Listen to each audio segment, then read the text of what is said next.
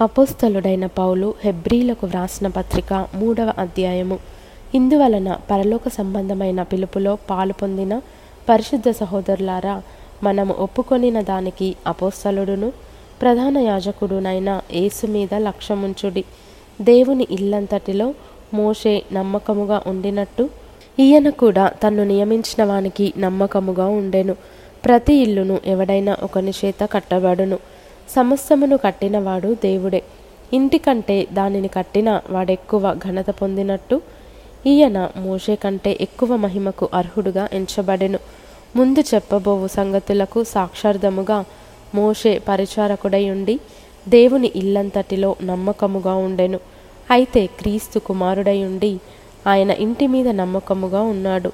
ధైర్యమును నిరీక్షణ వలని ఉత్సాహమును తుదమట్టుకు స్థిరముగా చేపట్టిన ఎడల మనమే ఆయన ఇల్లు.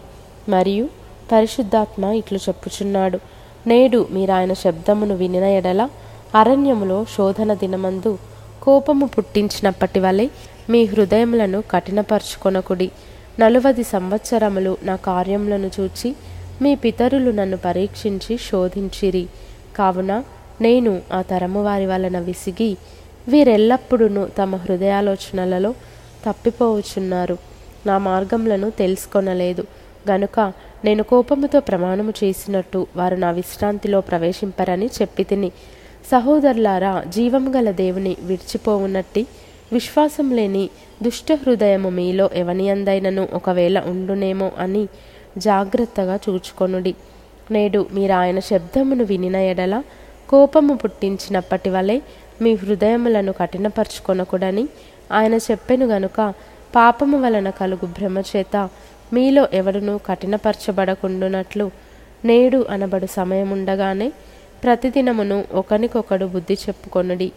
ఏలయనగా మొదట నుండి మనకున్న దృఢ విశ్వాసము అంతము మట్టుకు గట్టిగా చేపట్టిన ఎడలనే క్రీస్తులో పాలివారమై ఉందుము.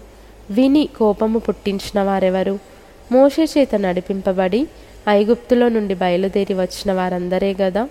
ఎవరి మీద నలవది ఏండ్లు ఆయనకు ఉపగించెను? పాపము చేసిన వారి మీదనే గదా వారి శవములు అరణ్యములో రాలిపోయెను. తన విశ్రాంతిలో ప్రవేశింపరని ఎవరిని గూర్చి ప్రమాణము చేసెను? అవిధేయులైన వారిని గూర్చియే గదా? కాగా అవిశ్వాసము చేతనే వారు ప్రవేశింపలేకపోయిరని గ్రహించుచున్నాము.